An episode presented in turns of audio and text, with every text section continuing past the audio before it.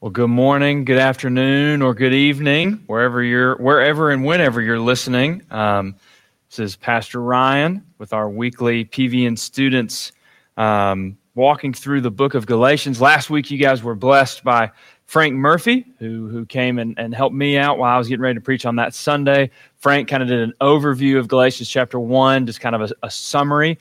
And now that that's over, we'll get into Galatians chapter two. Um, let's just get right into it, shall we? Galatians chapter 2, 1 through 10. I'll read it all and then we'll take it in pieces. So, Galatians chapter 2, 1 through 10. Then, after an interval, an interval of 14 years, I went up again to Jerusalem with Barnabas, taking Titus along also. It was because of a revelation that I went up, and I submitted to them the gospel which I preach among the Gentiles. But I did so in private to those who were of reputation, for fear that I might be running or had run in vain. But not even Titus, who was with me, though he was a Greek, was compelled to be circumcised.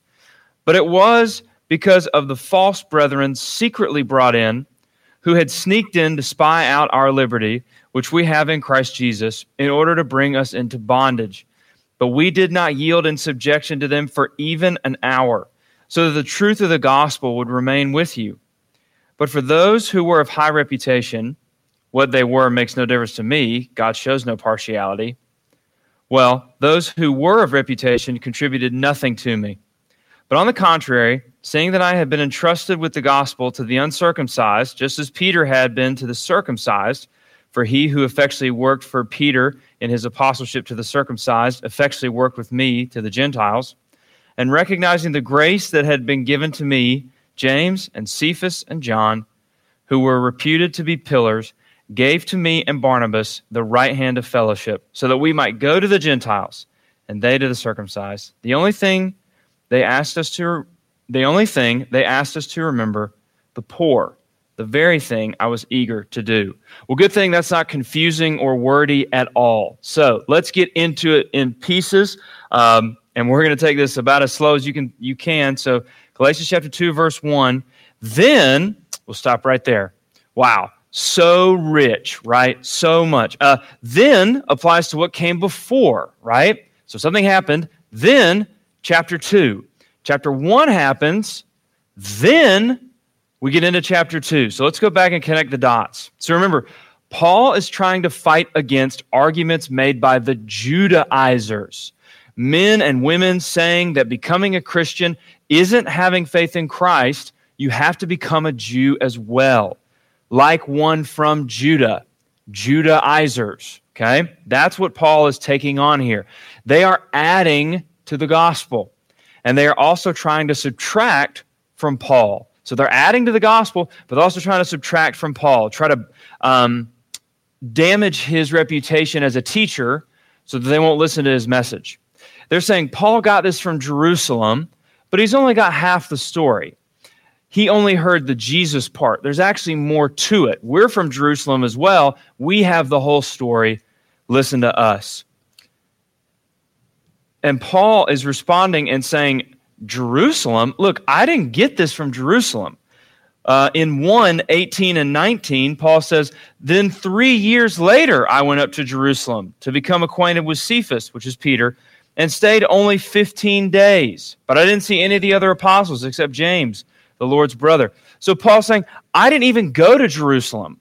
I didn't get this from Jerusalem. I didn't even go to Jerusalem until three years after I became a Christian. And when I did, I didn't stay longer than two weeks. I got this gospel straight from Jesus Christ himself. It's not my stump speech or, or just what I say. This is a part of me. That was Paul's first trip to Jerusalem. Then, chapter 2, 1 through 3. Chapter 2, 1 through 3.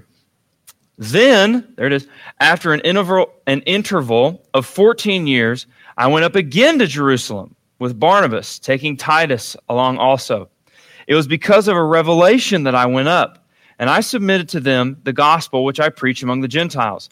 But I did so in private to those who were of reputation, for fear that I might be running or had run in vain. But not even Titus, who was with me, though he was a Greek, was compelled to be circumcised. This is probably Paul's second journey to Jerusalem. Okay, remember the book of Acts is kind of a timeline, a big timeline in which most of these letters takes place. This is probably Acts chapter 11 verses 27 to 30. It fits because in Acts 11 28, a prophet predicts a famine coming to Jerusalem. And that would correspond with Galatians 2 2, where Paul says, It was because of a revelation that I went up to Jerusalem. That would be the prophet, right? The prophesying. So the church sends Paul and Barnabas to help with the famine. It sends, so they send a financial gift, probably some food as well. But Paul mentions here in Galatians that he also brought Titus. Titus was a Gentile, he was a Greek Christian, which means he was not Jewish, so he definitely was not circumcised. Now, why is that such a big deal? Well, circumcision was the door that led you to the whole Jewish law. You couldn't be a Jew unless you were circumcised. Titus wasn't circumcised, which means he was not Jewish, but he was still a Christian, which is Paul's whole point in the book of Galatians. Titus is a personal example of Paul's doctrine in the book of Galatians. He's a Gentile Christian. He doesn't follow the Jewish codes and conduct, but he is still a Christian. That's why Paul uses him as an example here in Galatians. The Judaizers are coming in and saying, We know James and Peter, the whole crew. I played golf with John just last week. You need to follow Jewish custom in order to be a Christian. And Paul is saying, Whoa, whoa, I brought Titus to the same group of guys, and they said he doesn't have to be circumcised. And if you don't have to be circumcised, you certainly don't have to follow all the other Jewish laws. So, which is it, guys? He's using Titus to catch the Judaizers in a lie. The apostles did not give their blessing to you guys. They would never do this.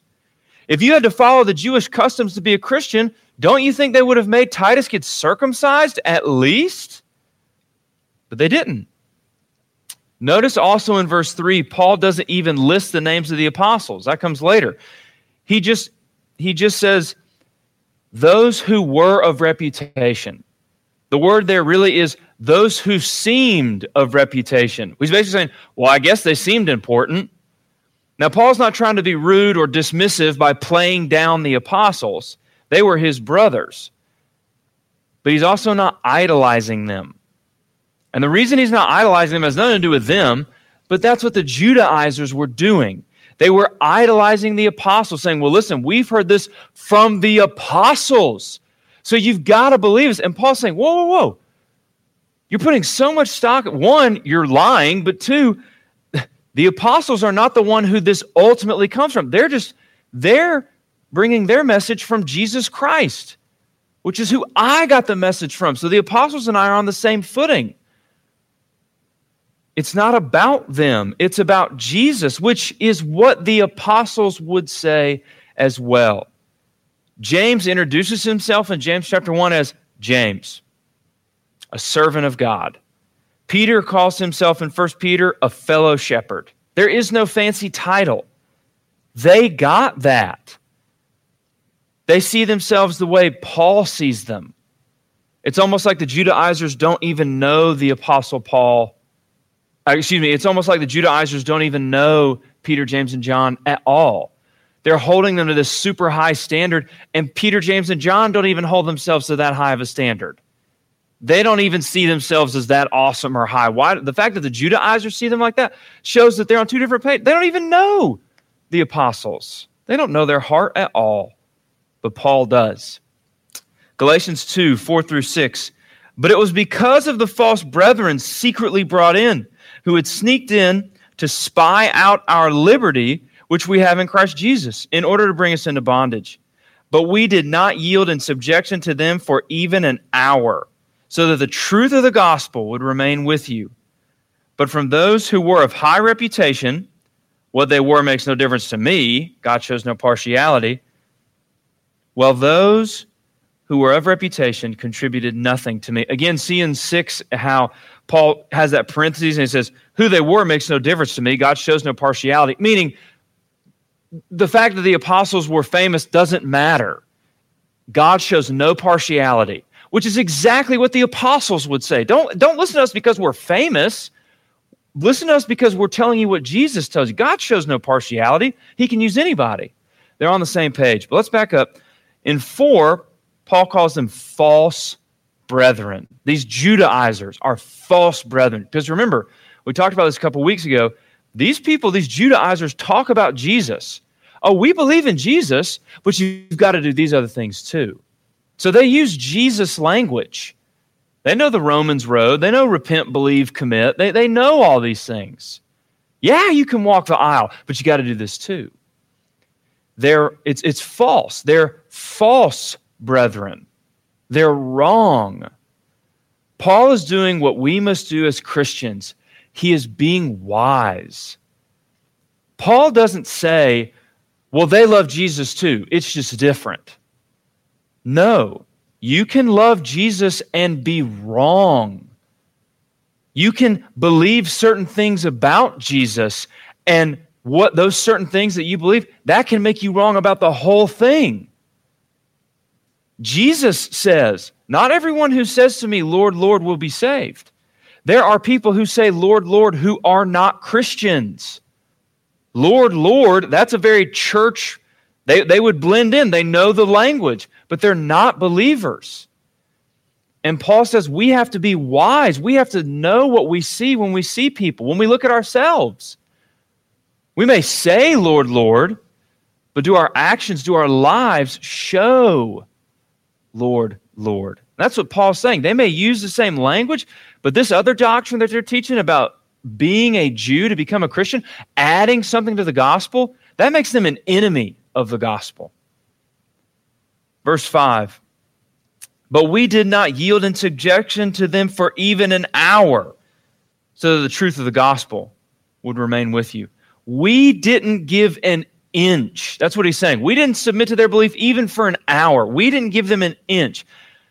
As Christians, unity is a big push right now. And that's okay. It, it should be. We've got to be united. Let's be united. And that can be good, but unity can become an idol. Let's not talk about gender issues. People will get mad. It'll threaten church unity. Let's not dig too deep into what Jesus says here. Some people may not like it, and it'll threaten church unity. In the 1800s and 1900s, it was so long ago. No, it wasn't, guys. In the 1800s and 1900s, do you know what one of the biggest arguments was against church integration? Not school integration, church integration. If we let black people into our churches, it'll threaten church unity. Do you see how backwards that is? How that makes no sense at all? Verse 5 again. But we did not yield in subjection to them even for an hour, so that the truth of the gospel might remain with you. Paul knew that if you have to shove the gospel under your desk for the sake of unity, it's not unity, it's satanic. It's false. And as you guys get older, you have to think about what you hear and, what you sing. Paul, who loved people, we just need to love people. Well, Paul agreed. Paul loved people better than anyone else. And he says, we didn't give an inch to these people. But what about church unity, Paul? It's not church unity if they're not part of the church. And of course, they can come and visit if they're supposed to do that. But if they don't believe what the church believes, then they're not part of the church, whether their name's on the roll or not. You're actually hurting church unity by letting them in. Paul says this in verse 4 but it was because of the false brethren secretly brought in who had sneaked in. They were already inside the walls. They were the ones who were threatening church unity, and they were in the church. We have to be careful. And in, in, uh, in 5, but we did not yield in subjection to them even for a minute, so that the truth of the gospel would remain with you. Sometimes you have to break unity to keep the gospel. That is so anti good old boy South mentality. Well, he knows so and so. We got no, no, no, no, no. I don't care about so and so. Does he know Jesus? Because if he doesn't know Jesus, he's not in the church. And that's not me, that's Paul. That's Jesus Christ. Letting everybody in is the quickest way to destroy church unity. And again, it's not letting everyone in to visit. Of course, they come visit and listen and learn and grow, of course. But when it comes to being in the church, it, Jesus is the one, Jesus is the difference maker. What you believe about Jesus matters. And the way you protect correct doctrine, the way you protect correct belief, is by pushing away false belief. That's what Paul did. Six through nine. This is this is gets gets really wordy, but but we'll clarify. Six through nine. But from those who were of high reputation, that's the apostles, Peter, James, and John, what they were makes no difference to me. God shows no partiality. Those who were of reputation contributed nothing to me. But on the contrary, seeing that I have been entrusted with the gospel to the uncircumcised, that's the Gentiles, just as Peter had been to the circumcised, that's the Jews. Verse 8 For he who effectually worked for Peter in his apostleship to the circumcised, effectually worked for me to the Gentiles. And recognizing the grace that had been given to me, James, Cephas, and John, who were reputed to be pillars, gave to me and Barnabas the right hand of fellowship, so that we might go to the Gentiles and they to the circumcised. Now, let me, I'll sum this up. Remember, the Judaizers were saying, We get our stuff from headquarters, from the apostles. You need to become a Jew. And Paul is saying, No, whoa, whoa. James, Peter, and John saw nothing wrong with what I was teaching. Do you see it in verse 7? No, I'm sorry. In verse 6, at the end of verse 6, the apostles contributed nothing to me. It doesn't, he's not saying they weren't worth anything to me. That's not what he's saying. He's saying they didn't, I, I, presented to them my gospel, verse 2, I presented to them my gospel, and they added nothing to it. They had no correction. There was no red ink on the paper. You know what I mean? There were no corrections. And so Paul's saying, now wait a minute, Judaizers, you're saying that the Judaizers approve of your message and they didn't like mine. But I went to Peter, James, and John and shared with them my message, and they didn't add anything to it. So which is it? Either they're lying or you are. They added nothing to my gospel, which was faith in Christ alone is what saves.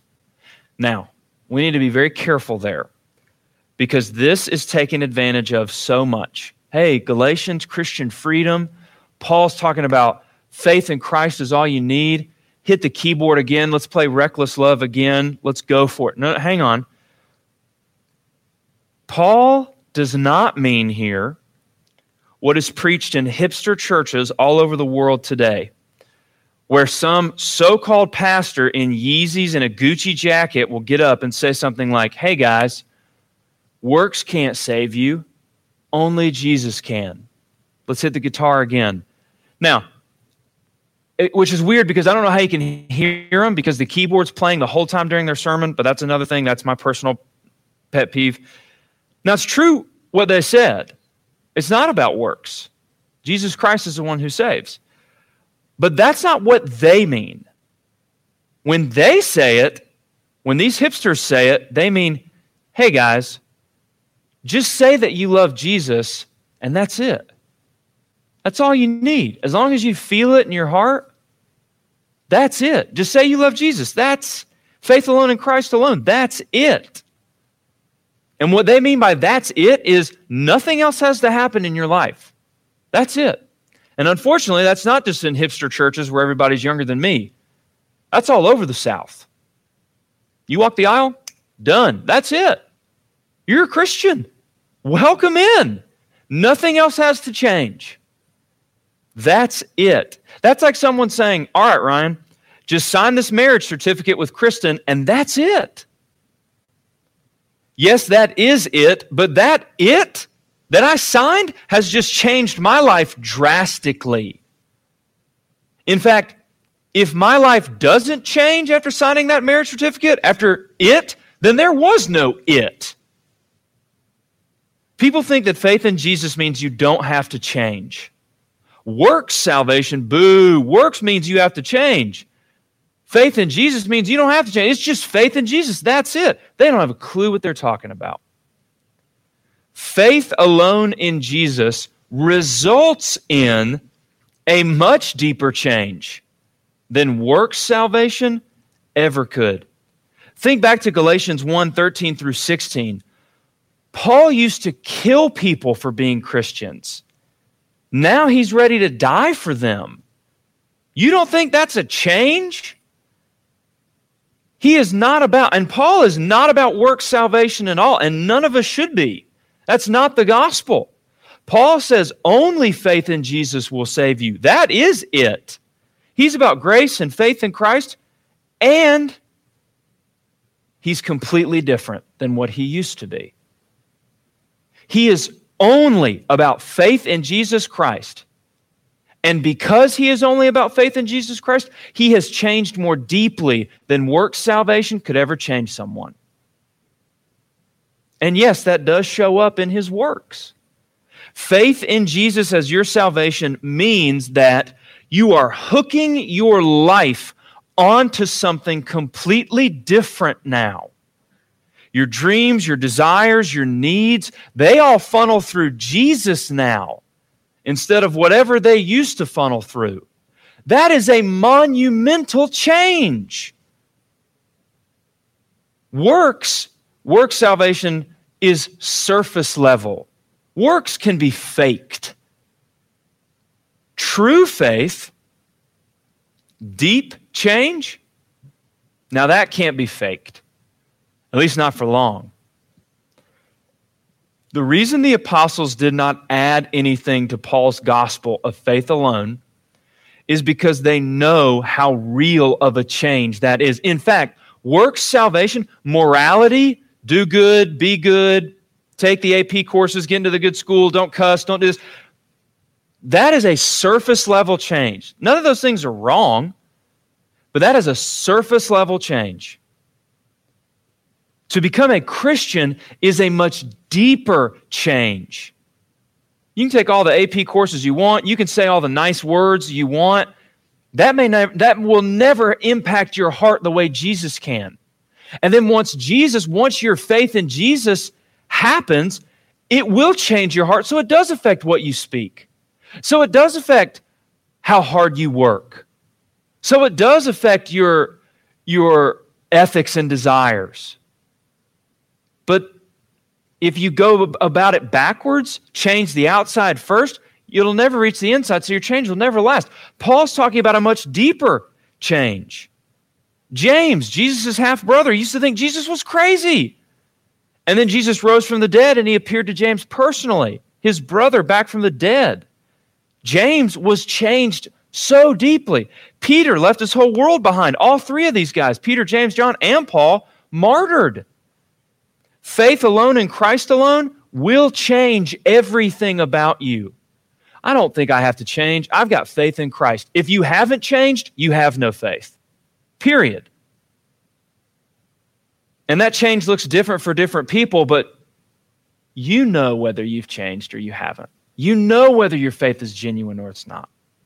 See, the Judaizers have missed it. They're saying Gentiles need to change and become like Jews. Paul doesn't want them to change. Paul doesn't want you guys to change. We do. That is that couldn't be further from the truth. Paul wants them to change deeper than the Judaizers do. But the Judaizers are trying to change their behavior. Paul's going after their heart. You can change your behavior, but it won't last. If your heart changes, your behavior will then change and it will last. Last one, verse 10. They only asked us to remember the poor, the very thing I was also eager to do. This fits in with Acts 11. Remember, remember the poor. There was a famine in Jerusalem. So, of course, which you would know from Acts 11, there's a famine in Jerusalem. So, of course, James would say, Look out for the poor. It's a famine. There are so many poor people out there. But there's something else here.